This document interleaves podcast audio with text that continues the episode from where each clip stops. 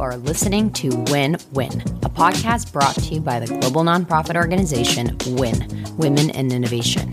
Each episode features inspiring innovators from the startup world, innovation consultancies, and Fortune 500 companies who share their innovation secrets and career trajectories every Monday. As for me, I'm your host, Zoya Kozakov, Global Product Lead at Win by Night and Product Manager by Day. Hello, everyone, and welcome to another episode of the Win Win podcast. We are in August, which means that we are actually in the second half of the year. It is also my birthday this month on the 18th, but more importantly, it is Win Win's second birthday but beginning its third year of production, which is bonkers. I feel like I was a different person when I started this podcast. I was just kicking off my first big bank job in product management.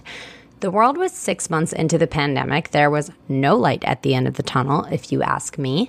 And as cheesy as it sounds, for me, it was really this podcast that reminded me that more than ever, especially in a crisis, we have to turn to leaders and women leaders in the innovation space to help us persevere and come out better and stronger, which I think we all did.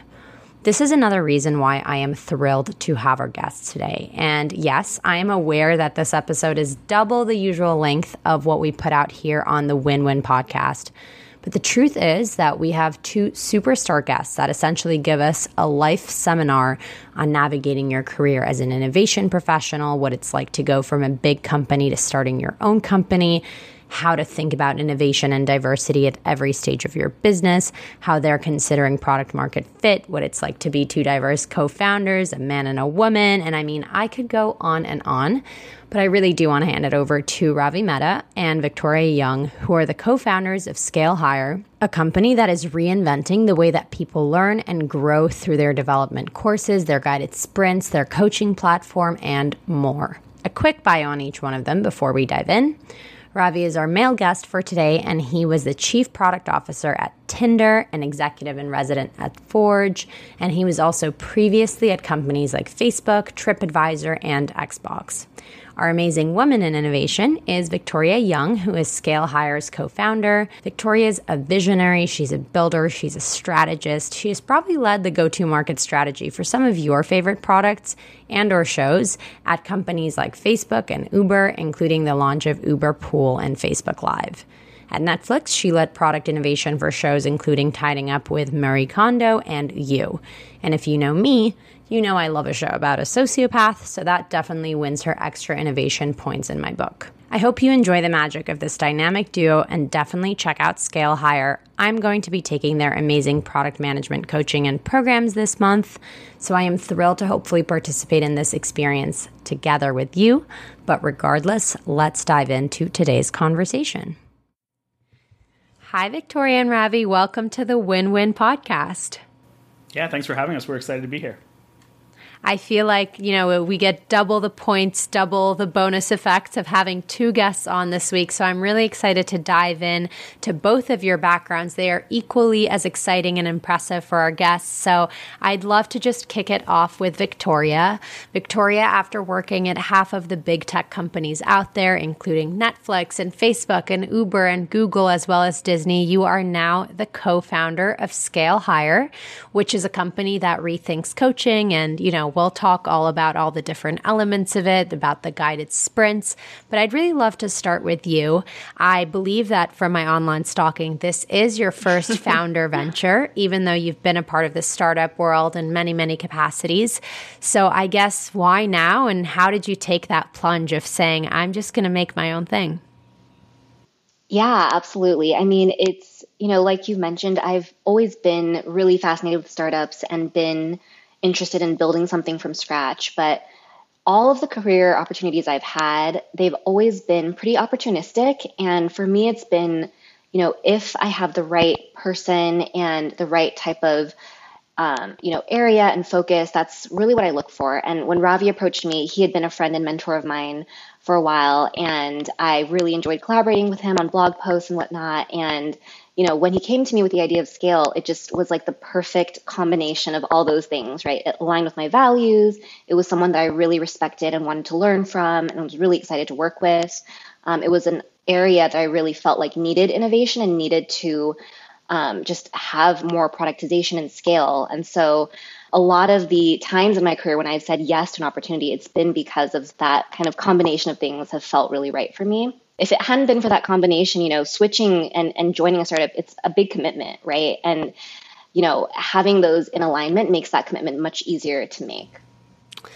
I also think something that you called out, maybe consciously, subconsciously, is that you're almost like mapping out these frameworks around how you are thinking about opportunities, how you are thinking about your career. So I'd love to think about your grand planning of your career. Have you always articulated in my next opportunity, I will look at XYZ? Or have you looked at your career as a ladder or a singular point to get to? Or what has really been your recipe? Yeah, I think that's something that a lot of people who come to, you know, me and Ravi want to get some coaching on really because it feels like such a big decision every time you're about to make a new move, right? And it can feel like a lot of pressure, it's really stressful. And so for me, as I've progressed through each new opportunity, what I've always made a conscious decision to do is reflect on what's worked and what hasn't worked for me in that previous opportunity and really start to identify patterns, right? Like what helps me work at my best? What type of people do I really feel the most inspired by and um, who I really want to work with? You know, are there specific conditions under which I work best?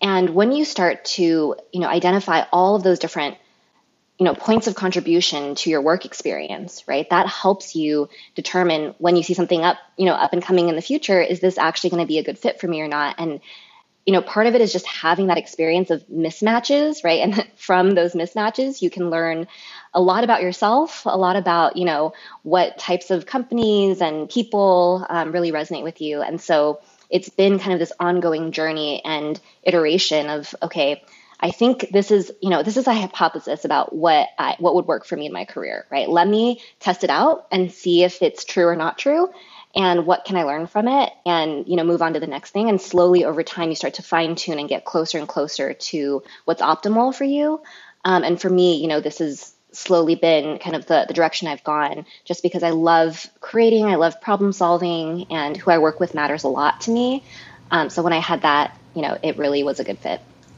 and we definitely will get more into your background, Victoria, as well as a deep dive into Ravi. But Ravi, I've seen you nodding on this video, which our listeners will not. So I just love to hear from you if you do want to interject. Uh, you know, wh- which of that has resonated most with you, and, and where have you maybe disagreed? Yeah, definitely. I, a lot of it uh, resonates with me. I think as I look at my career, you know, I haven't you know, at times I've had a really clear roadmap for where I want to go. I've often taken roles for the opportunity and the destination that I could get to as a result of that opportunity. Um, and a couple of years ago, when I started to think about what I wanted to do next, what I really realized was that the times when I've been both the most satisfied and the most successful haven't really had to do with the destination. They've more had to do with the journey. Um, and so for me, starting scale was about really two things. One is what's a problem that I really want to solve. Where if I spend the next four or five years or however long it is, focus on that problem, I'll feel really good about that time um, because it'll be focused on a problem that's really meaningful, where there's interesting things to solve, and where we can really make an impact. And then secondly is who are the people I really want to work with? And you know, Victoria and I are someone who met a couple years ago, both as we were thinking about what we wanted to do next. We instantly struck up a friendship. We kept in touch. I always felt energized after my conversations with Victoria. And so this was a great combination of let me focus on the journey, let me focus on an interesting problem with a great co-founder and you know as a result of that success will come by solving for an important problem rather than you know I think what I had done earlier in my career, which is also a good thing to do, but um, you know has its ups and downs. Is focused really on the destination and and the opportunity that comes with with that destination.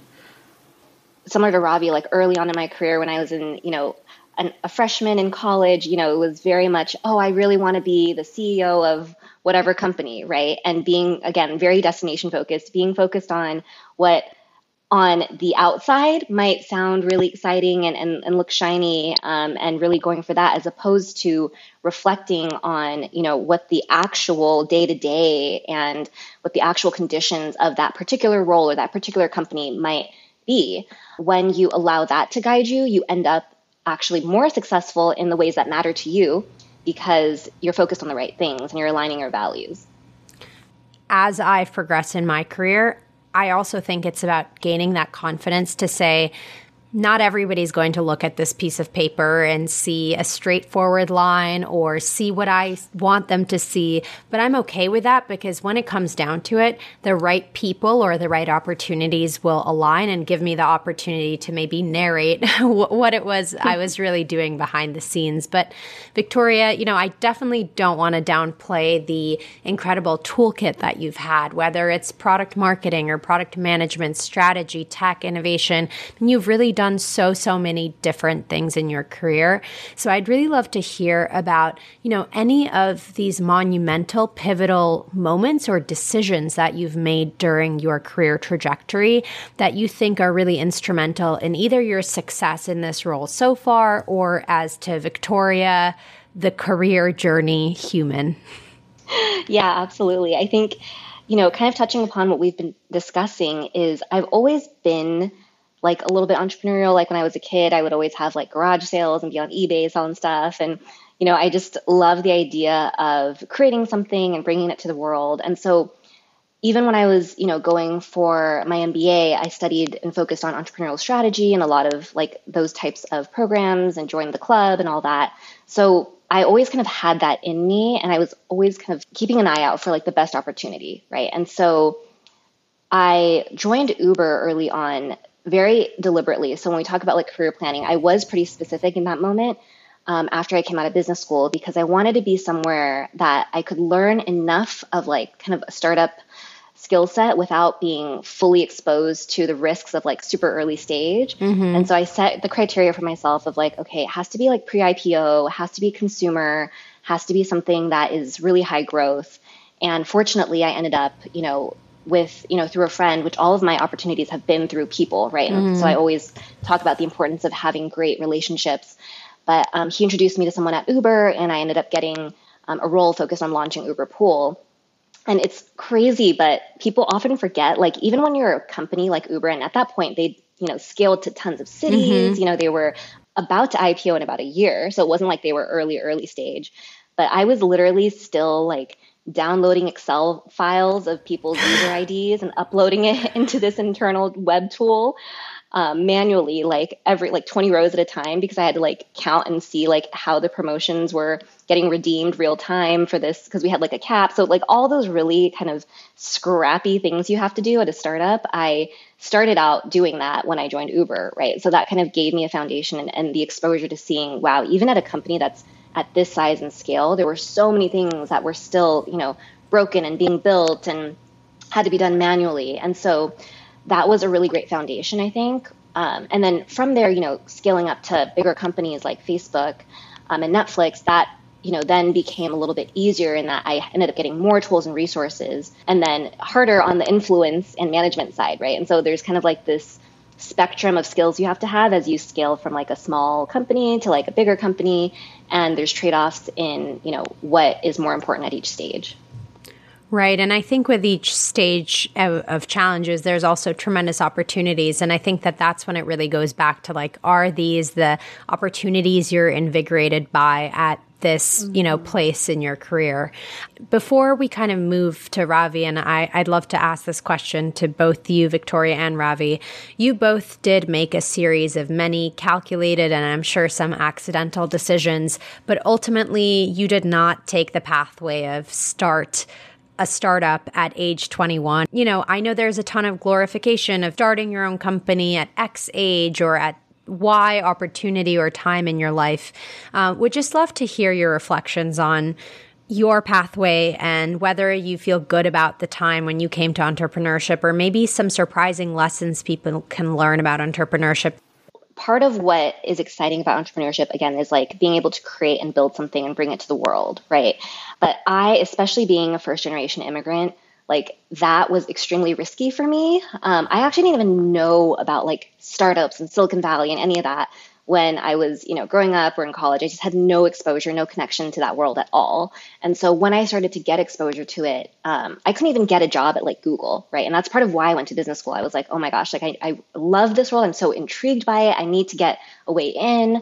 Um, you know, business school for me ended up being a really good decision to help you know, at least pave the path into that world. Mm-hmm. Um, but once I was there, I, I knew I didn't know what I needed to to like start a company of my own, right? Like I was reading all the books like Lean Startup and mm-hmm. you know all like all the books in Silicon Valley that you can imagine at the time, but it just wasn't. I knew I didn't have like the concrete experience to feel confident about jumping right in and doing it myself. And I also didn't have the risk profile. Like again, I was like had just spent a ton of money going to business school. Um, I knew I wanted to like at least build up my savings again. And so I think it's very important to understand what your own comfort levels are with the level of risk and also your own capabilities, right? Being honest with yourself and having that self awareness of, okay, realistically, am I in a place right now where if I started a startup, I'd be able to succeed in a reasonable amount of time? Or will it be like many painful years of, you know, grinding and, and uh, not being sure just because I've never tried this before. Maybe don't have the right network or the right skill set. Um, and so for me now at this point, because I'd built up a lot of experience at a spectrum of companies, I joined a venture studio actually prior to starting Scale. And there I also was working on a couple of different business ideas from the ground up. And so, you know, when Ravi came to me, it felt very natural at this point in my career to especially partner with someone like Ravi, right, who is very knowledgeable, has a great network, and just someone I could learn from. And I felt like, you know, in the dark moments of startup life, I could collaborate with him and still feel like we could make it out together. So that was kind of the combination of reasons that right now felt great for me. But, you know, I don't think there's ever necessarily a perfect time. It just kind of, you you make it work and if it's something that you really care about and you feel like is the right move you know everything will eventually work out in one way or the other if you you know find the right environment the right partner and so that's kind of um, what i went with when you know, I decided to go full time on scale. I mean, I resonate with that on so many levels. I remember taking my first role out of grad school. I had also gone to grad school to help me get my foot in the door into this industry. It felt like, mm. unless I had a computer science degree, nobody even looked my way. And so I, I got my master's at Columbia and I graduated into a pandemic where I had several job offers revoked. And when Ugh. Citibank came to me and were like, and we can offer you stability and all these other things, I looked at mm. my own mm. situation I said, does this role meet the criteria of all the things that I really want to learn about and and still help me, you know, work towards my destination or my goals, but at the same time, is it in line with the other factors of life that really do seep into your career? And I'm sure we'll mm-hmm. talk all about that. But um, Ravi, I, I was curious to hear about your kind of points of view on entrepreneurship and when you got started. Yeah, I couldn't agree with that more about it having to align with what you want to accomplish, not just professionally, but also personally.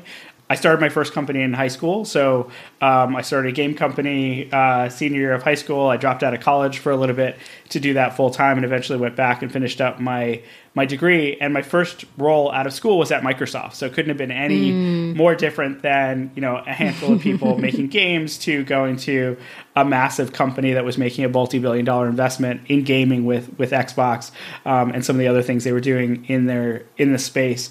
And I think two things to me have stuck out about entrepreneurship. One is, um, you know, I think as an industry we valorize entrepreneurship, and there's a lot of, you know, there's a lot of hype around startups, and people are encouraged to take that risk as soon as they as soon as they can. And there's some value to that, right? I, I think entrepreneurship can be incredibly fulfilling. It can also be really rewarding, but it's something where you have to have a personal readiness for.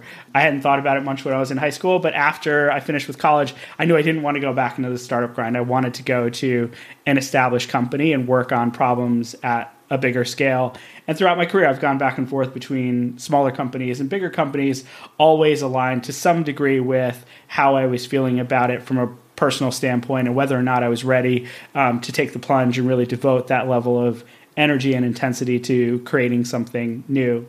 The second thing that I think is really important is that there are really interesting problems at both a large scale as well as at the startup phase, and that doesn't get talked about enough. The thing that I really loved about working at Microsoft, on Xbox, and at TripAdvisor and at Tinder is these are products that impact millions of people. And it's really gratifying to be able to work on something and then talk to someone that you meet randomly about a feature that you just helped build or about a problem totally. that you just helped solve for them. And so, you know, there's definitely, I think, benefits to being on the entrepreneurship side. There's benefits to being in larger organizations. I think if you can combine the two from a career standpoint um, and really have both as part of your journey, as well as apply skills to both of those, that's like the best of both worlds. Completely. And I think that that's one of the reasons why I've definitely left behind this notion of, you know, a career ladder and this step leads you to that step, you know, right? I think because that way you are able to open yourself up to a variety of opportunities and grow and learn from them in different ways. But Ravi, specifically, you really have done such a wide range of things. You, you mentioned TripAdvisor. You've also been CPO at Tinder.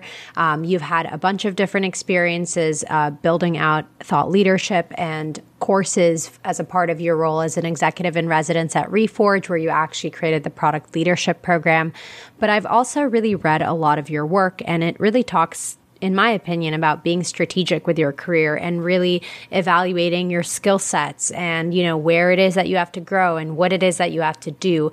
And so when you are advising somebody or when you are thinking about building out your career, do you think that you know, choosing to be a generalist or a specialist or working at five large companies and one startup or some of those formulas in between, do you think certain combinations are more conducive to a certain role like CEO or chief product officer if that is your goal? I really like the idea of thinking about your skills and experience as a T shape. And so the idea here is that you should be good at a whole bunch of different things. And so there should be a set of things that you are a generalist at.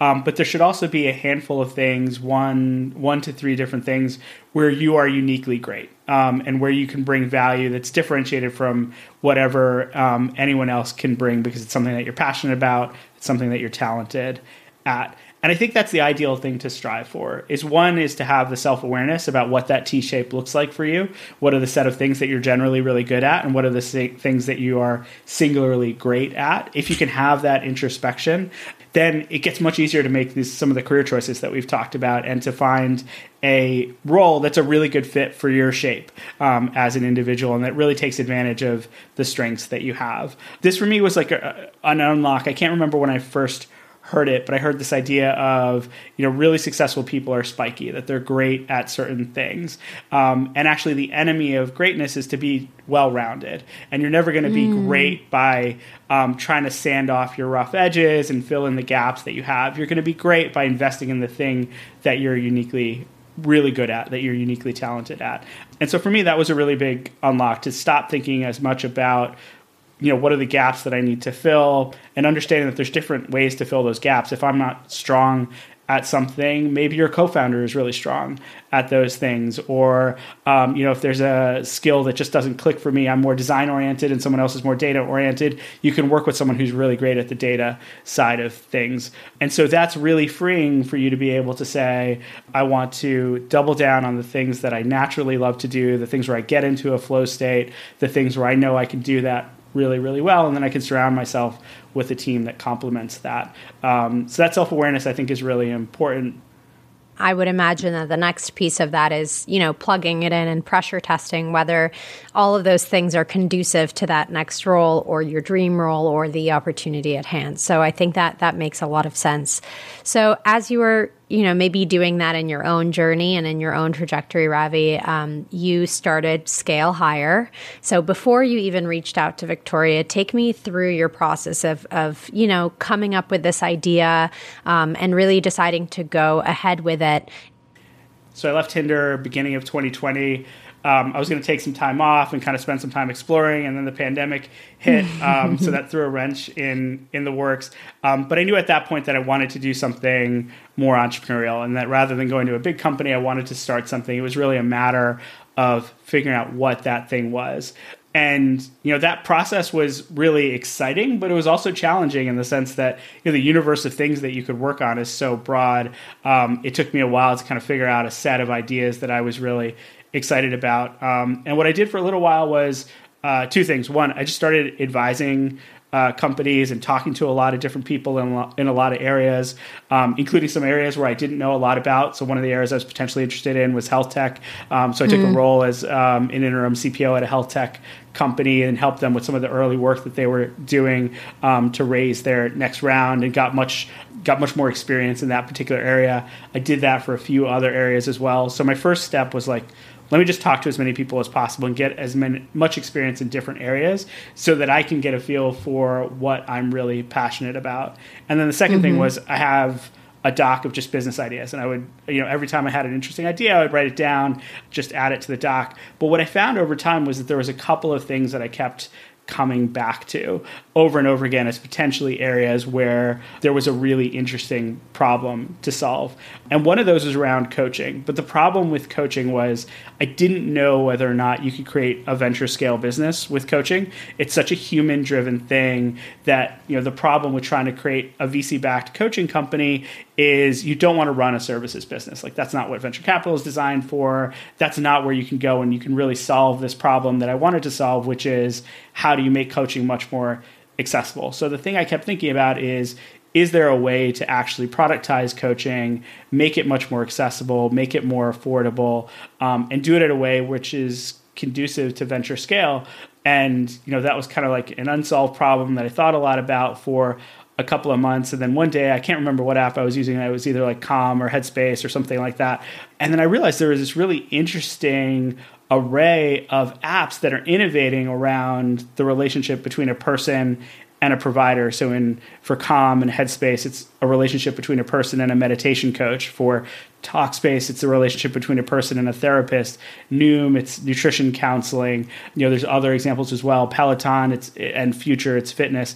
And so there's this really interesting um, solution space that was evolving in every area except for professional coaching, where people were productizing uh, what used to be one on one relationships and that used to be human services businesses. And so that's where it clicked for me that, wow, there's a really interesting problem here that I know there's a demand to be solved and there's a really interesting solution space. And this idea of democratizing coaching and really making it accessible to, to people is something that we could do. That's when I talked to Victoria about it. She was also really excited about it. Um, and then we started to talk about what this could look like, what some of the key problems were um, to solve. And as we did that, it became really clear that there's a interesting opportunity here, which can be really impactful and where there's not a lot of people that are playing in that space and where speaking you know to the point about unique strengths both Victoria and I have a background in B2C. Um, and so having that background in how to create great consumer experiences enables us to think differently about a B2B professional services market in a way that other people haven't been doing yet. Yeah, and I, I want to dive into all of the different areas of that. I think one one piece I want to start with is, you know, I've frankly had so many different people come on this podcast and talk about coaching. So maybe it's that effect where I feel like I'm seeing coaching everywhere and maybe it's where I'm at in my career. But just to get a little bit more specific about coaching, you know, I know that there's product management specific coaching and executive coaching and health coaching and wellness coaching and conflict coaching. So I imagine imagine that you've considered, you know, where do you want to start? Where do you want to go? But generally speaking, when you talk about, you know, creating a coaching community with guided sprints and resources, what sort of coaching are you referring to? It's something that we've talked a lot about. There's so many different forms of coaching. People use the term in different ways. You know, at the same time, there's also a lot of talk these days about mentoring, and some people have very specific ideas about what coaching is versus what mentoring is. Other people mm-hmm. feel that mm-hmm. the ideas are interchangeable. Um, and so, as we've gotten into the space, we've realized that there's a ton of energy here. There's a lot happening, but there's also a lot that's not really well defined. But what really matters is going back to the problem that an individual has. And the problem that I think people have where they're just not getting enough of a solution is people need more one on one support. People will mm-hmm. encounter a challenge and they just don't know how to face that challenge. And so they need one on one support from someone. It could be from a boss, it could be from a friend, it could be from a spouse, but they need some help to overcome that challenge. And that's really the problem that we want to solve for is give people more of the one-on-one support that they need in their lives because there's been so much growth in different ways to learn. There's lots of information out there. There's tons of books and courses and things of that sort.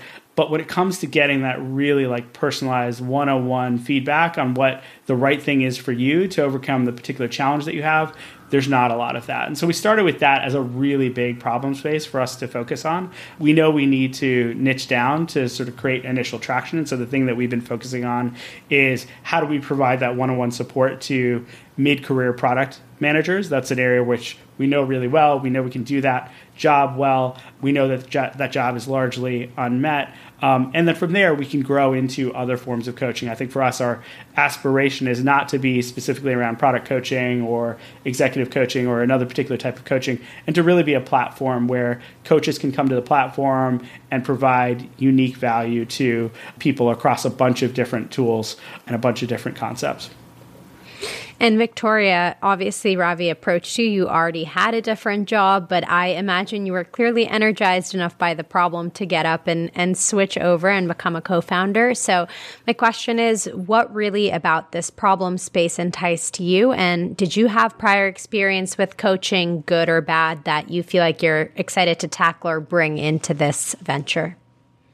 Yeah, absolutely. I think, you know, when I went through my first coaching experience, I realized what I'd been missing for so long. Um, and I really wished I'd had it earlier on in my career and throughout my career, right? It was just one of those experiences where I was like mind blown at the level of the, the amount of impact personalization can have when it comes to addressing areas that you're specifically blocked by, right? And like, it was great. I would I'd always be like reading business books and trying to apply those frameworks and best practices, but it wasn't the same as having someone who could listen to you and understand you know your specific areas of uh, you know your blind spots or areas of growth and help provide some guidance to how you can overcome that right? And so when i had that experience i was like oh my gosh more people need this. This is so important. Um, so i began coaching other people on my own.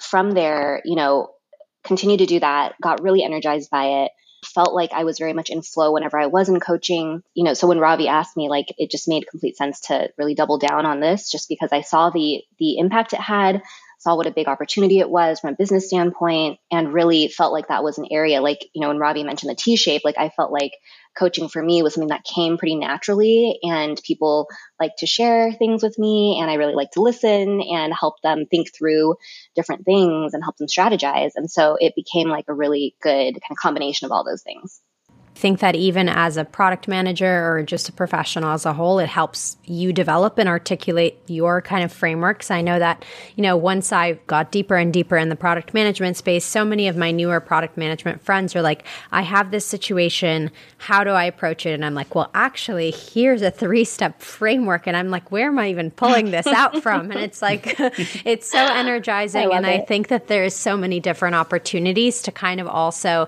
to consider that as the gig economy and the creator economy grows, like we as professionals, mm-hmm. do we have other jobs and ways that we can contribute to our own industry and develop it? But Victoria, on your end, I know Ravi mentioned that he was seeking you out and he was, uh, you know, looking to partner with you on this project. So when you think about the combination of you two working together, what do you think each one of you brings to the table and where do you learn most from each other? Let's start with you, Victoria, and then we'll switch over to Ravi. When I first met Ravi, I was just blown away by how thoughtful he was and how kind and just willing to be open minded and collaborative he was. And so when we started um, collaborating on just blog posts originally, that's how we began. He always like actually read all my blog posts, wrote really thoughtful comments. And that was, you know, just kind of the first way we began, began collaborating with each other. And, you know, over time, I think we've gotten to know each other's working styles a little bit better as we started to, you know, progress from, hey, let's collaborate on a blog post to, hey, let's start working out on this idea and, and comment back and forth to like now every single day we're like in the trenches together working on like 50 million things. but we, we, I think the, the biggest key to our collaboration is just, our communication. Like I always feel really comfortable going to Ravi with whatever it is that's on my mind or whatever thoughts I have. And so having a really strong foundation of trust and mutual respect, I think is it goes so far because that impacts so many areas of the business, right? If you have any sort of hesitation in sharing your honest thoughts and feelings or concerns you have, those can become really serious problems as the business grows and as things progress. And so I would say that's um, the foundation that our relationship is built on. And you know, there's so much I learn from Ravi every day. Like, first off, he always blows me away with his level of deep thinking around strategy and his obviously his experience in product is also something that I really look to when we first uh, started the company together. I knew like I, I tend to have a lot of ideas and Ravi's really great at helping me focus and mm-hmm. say like, Hey, this is actually what makes the most sense for us to do right now. And I find that I'm often, you know, pushing and trying to create like, you know, a huge to-do list of all the things we have to, to get done. And Ravi's really good at bringing us back to, okay, in the like the near term, this is the most important thing. Let's get this done. And so we balance each other out really well in that way, I think. Um, and we kind of just naturally have fallen into these areas of our own strengths and been able to push the, the business forward together in that way. Very, very cool. What about you, Ravi? What do you think? you know, one of the things that you have to be when you're an entrepreneur as an athlete, you have to do a lot of things, mm. a lot of different things really I well. I love that metaphor.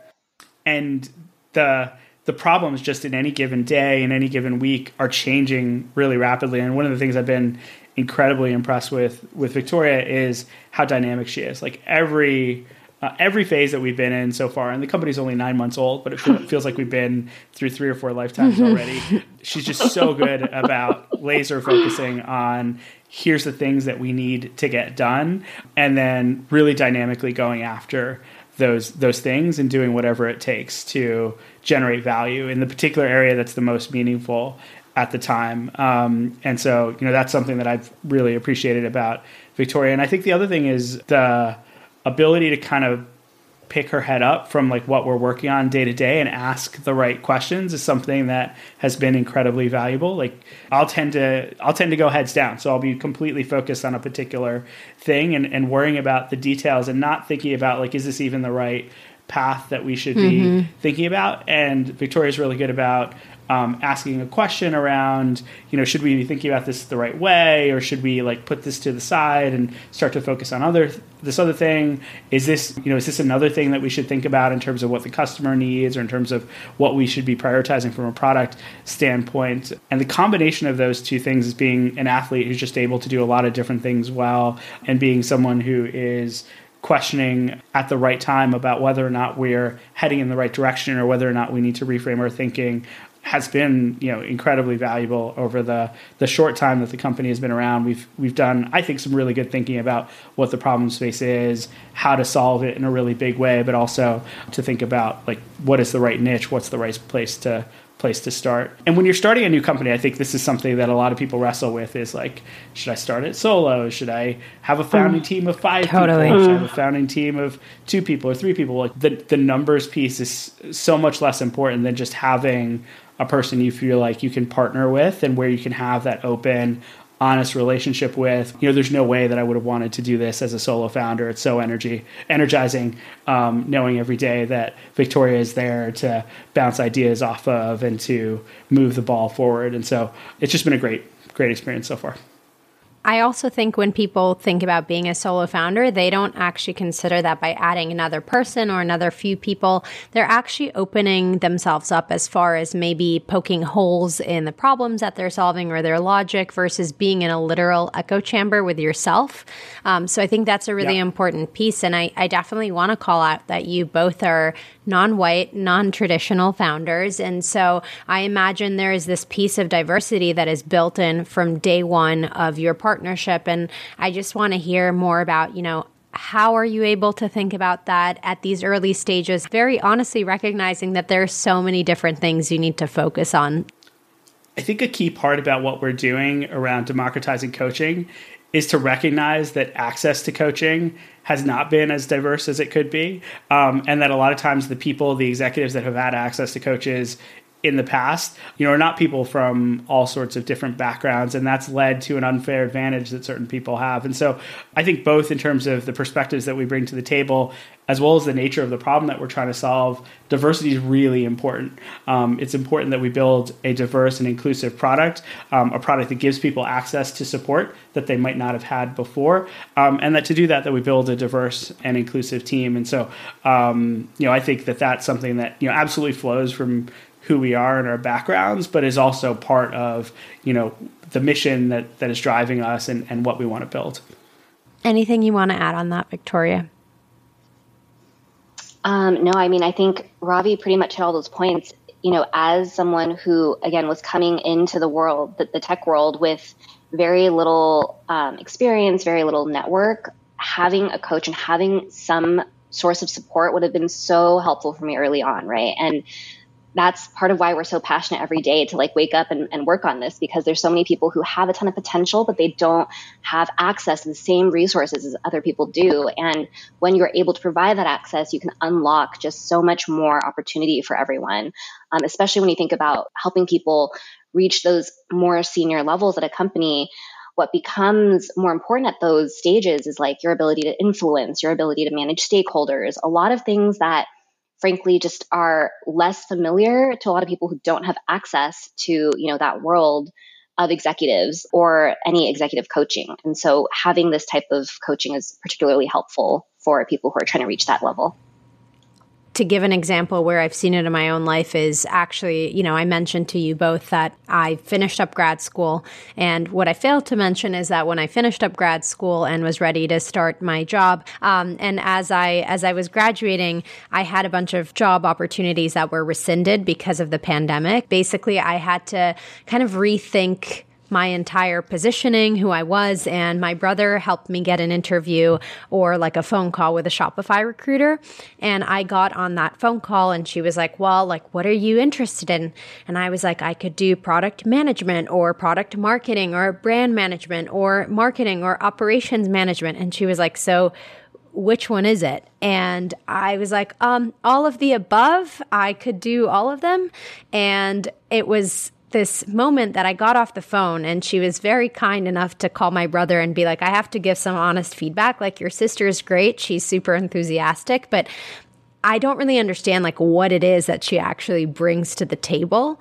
And I think about how I wish I had somebody who'd be able to help coach me through just figuring out like I did have experience. This wasn't my first job. I am at that mid level stage. And just having somebody help articulate who you are, I think is just so pivotal and is the make or break between like getting a job, getting an opportunity or not. So I completely agree. I think it comes down to access and just knowing, you know, what, what to ask for. I think with that particular situation, personalized advice is really important because sometimes you know when you're interviewing at Spotify, you do want to have a very clear lane um, that you are presenting yourself in. Like, I want to go down a product management lane or I want to go down a product marketing lane. But if you're interviewing at a 20 person company, they may love the fact that you want to wear all those hats, and that might be exactly what they're looking for. And I think that level of personalized support, having a sounding board, being able to talk through all of these different cases is really important so that people can get bespoke guidance to help them get to where they want to go and know when to adapt to different situations which is also the reason why i think diversity is so important in in coaching because different people depending on their backgrounds are dealing with different challenges when they're influencing people and when they're navigating their career um, and having that personalized advice is really powerful.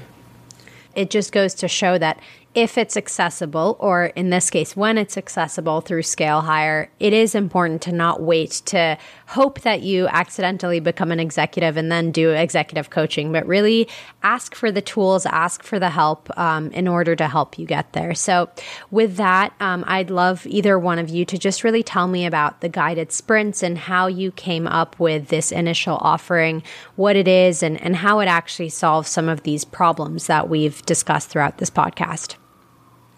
So when we started Scale, we started with the idea that we want to democratize coaching, uh, but we didn't know exactly what that meant. Um, we looked at a bunch of different products that are democratizing the relationship between a person and a provider, and doing it at all different levels. Like you have apps like Calm or Headspace, which have completely on demand content. And then you have apps like Talkspace where you're talking to an individual therapist. And so there's this interesting spectrum from completely on demand mm-hmm. to completely personalized and, and human centered. So we didn't know where we wanted to be along that, that spectrum, um, but we did know we wanted to make it accessible and affordable. So we started with the idea of giving someone a professional coach available via text messaging.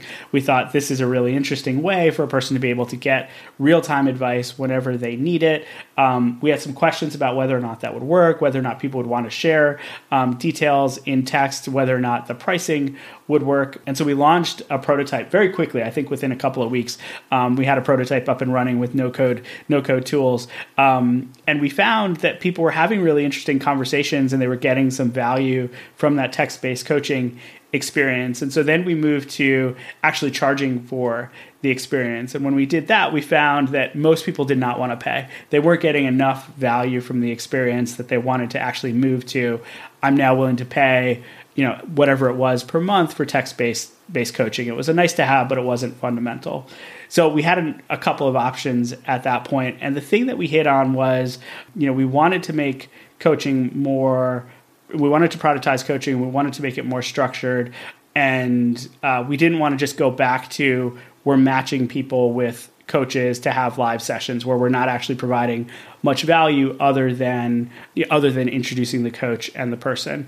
Um, and so we came up with the idea of guided sprints, where are essentially you can almost think about it as a cohort based course where you're the only one in the cohort. Um, so each week of the sprint, you have um, a certain amount of content to go through. It's all very lightweight. There's you know anywhere from like 10 to 30 minutes of content, um, and then really importantly, you have some exercises to go through where you reflect on the content and you think about how to apply that to your particular challenges that you're facing. So, for example, one of our guided sprints uh, is called Leveling Up as a PM, um, and the first week we actually have a person take stock of their skills, and so we have a person rate themselves across strategy skills and leadership skills and functional specification skills.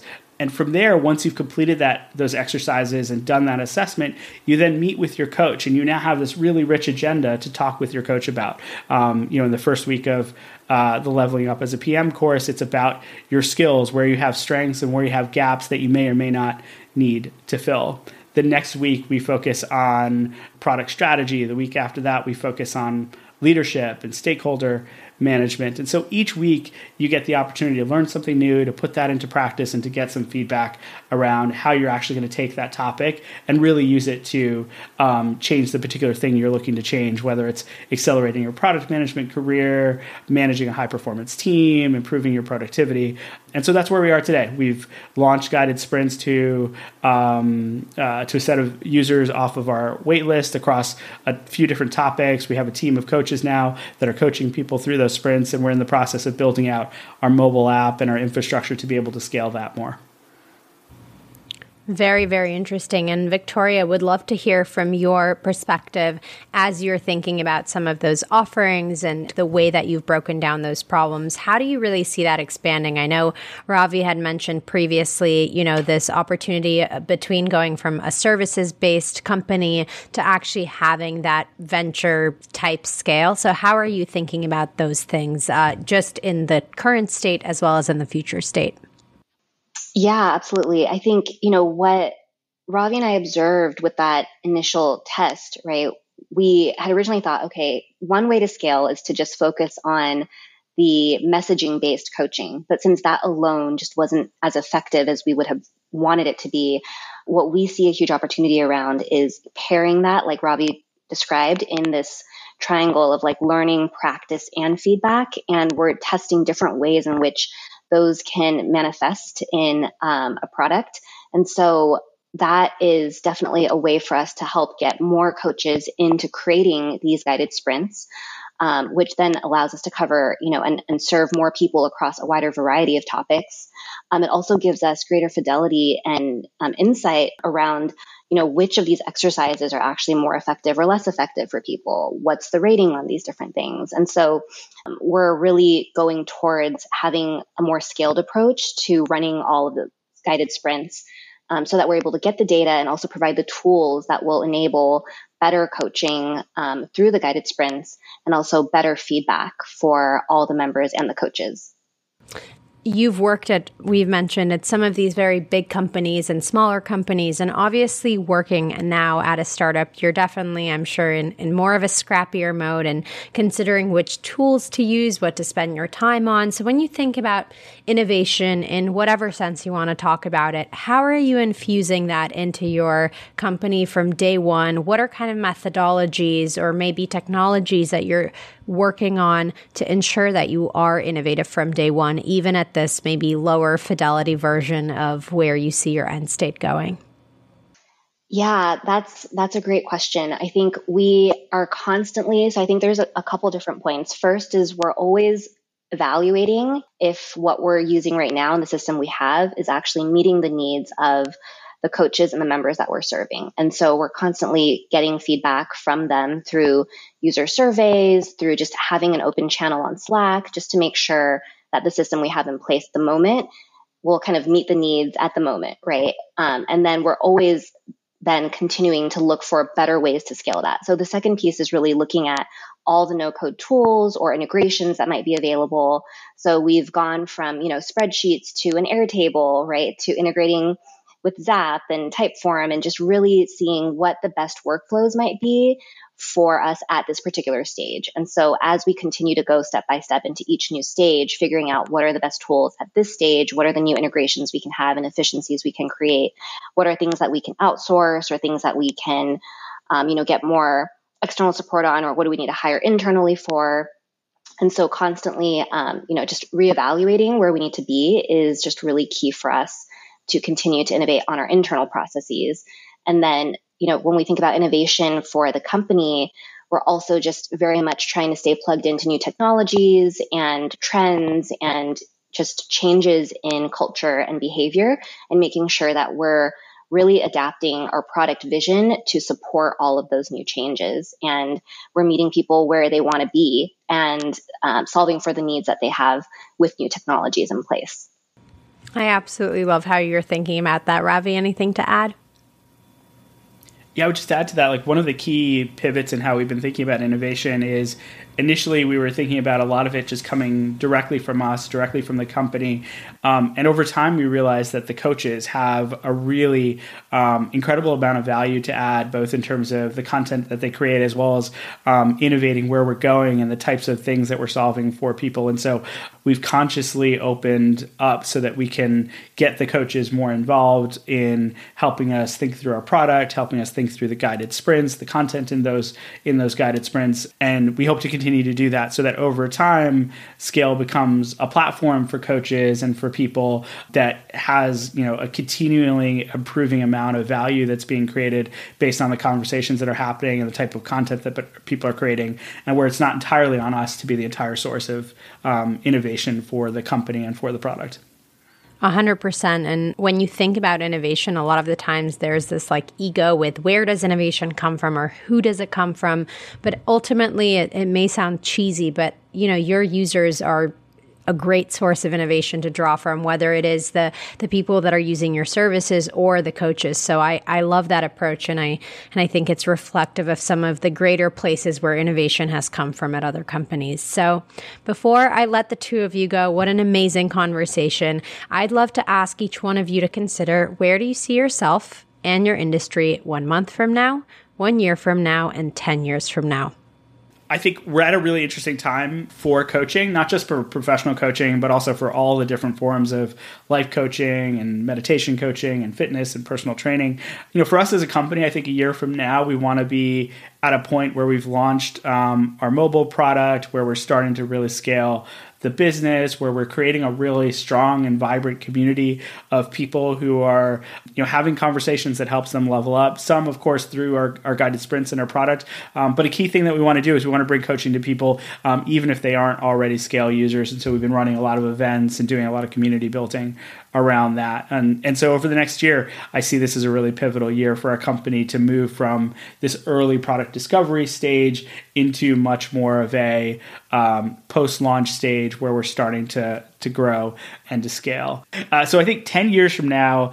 I think there's a really interesting role for artificial intelligence to play to help make coaches more effective, to help give people the advice that they need. I still think we're too early for that to come into play today and and I don't think we'll ever be in a position where a bot or an AI is going to completely replace a professional coach. Part of the magic of coaching is that human connection. But I think there are cases where AI can make coaching much more effective and can make uh, for the coaches to be able to provide the right advice um, and for people to be able to know when they need to seek out advice or to, to be able to self report their own um, behaviors or their own progress that they're making. So, um, you know, it's not something we spent a lot of time on yet, but over that 10 year horizon for scale as well as for lots of other coaching companies, I'm really excited about the role um, that AI is going to play um, in helping to continue to improve the experience and to make the experience more accessible and more affordable. And I love that continuous focus on the problem and the users. And I think that's a really great guiding principle as you bring in some of those new technologies, especially as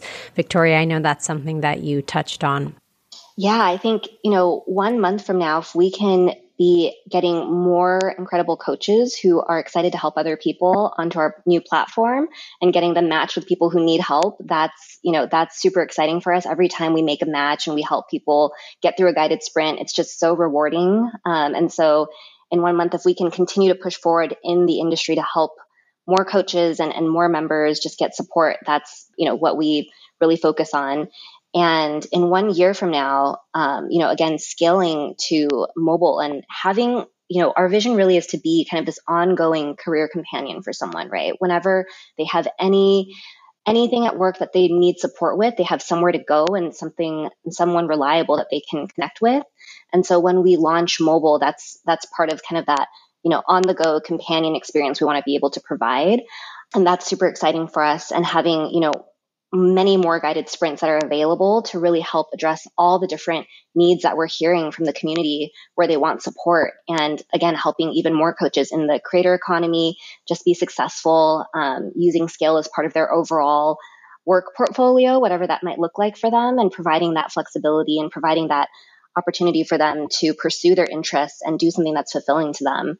Um, is super exciting for us. And in 10 years, you know, I, I think I echo, you know, what Ravi's saying around AI, especially in terms of personalization and helping people to better understand themselves and helping coaches better understand the people they're they're serving. Um, you know, the more we can kind of leverage technology to make better recommendations and better match coaches and members and sprints, right? That really helps reduce a lot of incompatibility that might be out there in the coaching industry right now. And, um, you know, that also makes the experience and learning and um, coaching overall better for everyone involved. And so if we're able to capitalize on that effectively, um, that's really exciting. And we also really just are pumped about the future of work, right? Like we're, if we're able to help everyone who's out there struggling with work in some capacity. There's so many really exciting industries and areas that we could provide that support. Um, and so we're just getting started. Really excited to see where the two of you go. And thank you so much for joining me on the Win Win podcast and sharing both of your stories with us today. Thanks for inviting us. Thanks so much. This was really fun. Yeah, this was great. Thanks for listening to Win Win, brought to you by Win, Women in Innovation, and myself, Zoya Kozakov. If you enjoy this podcast, subscribe wherever you get your podcasts and visit womeninnovation.co to learn more about our organization, programming, and other opportunities. And remember, when women innovate, we all win.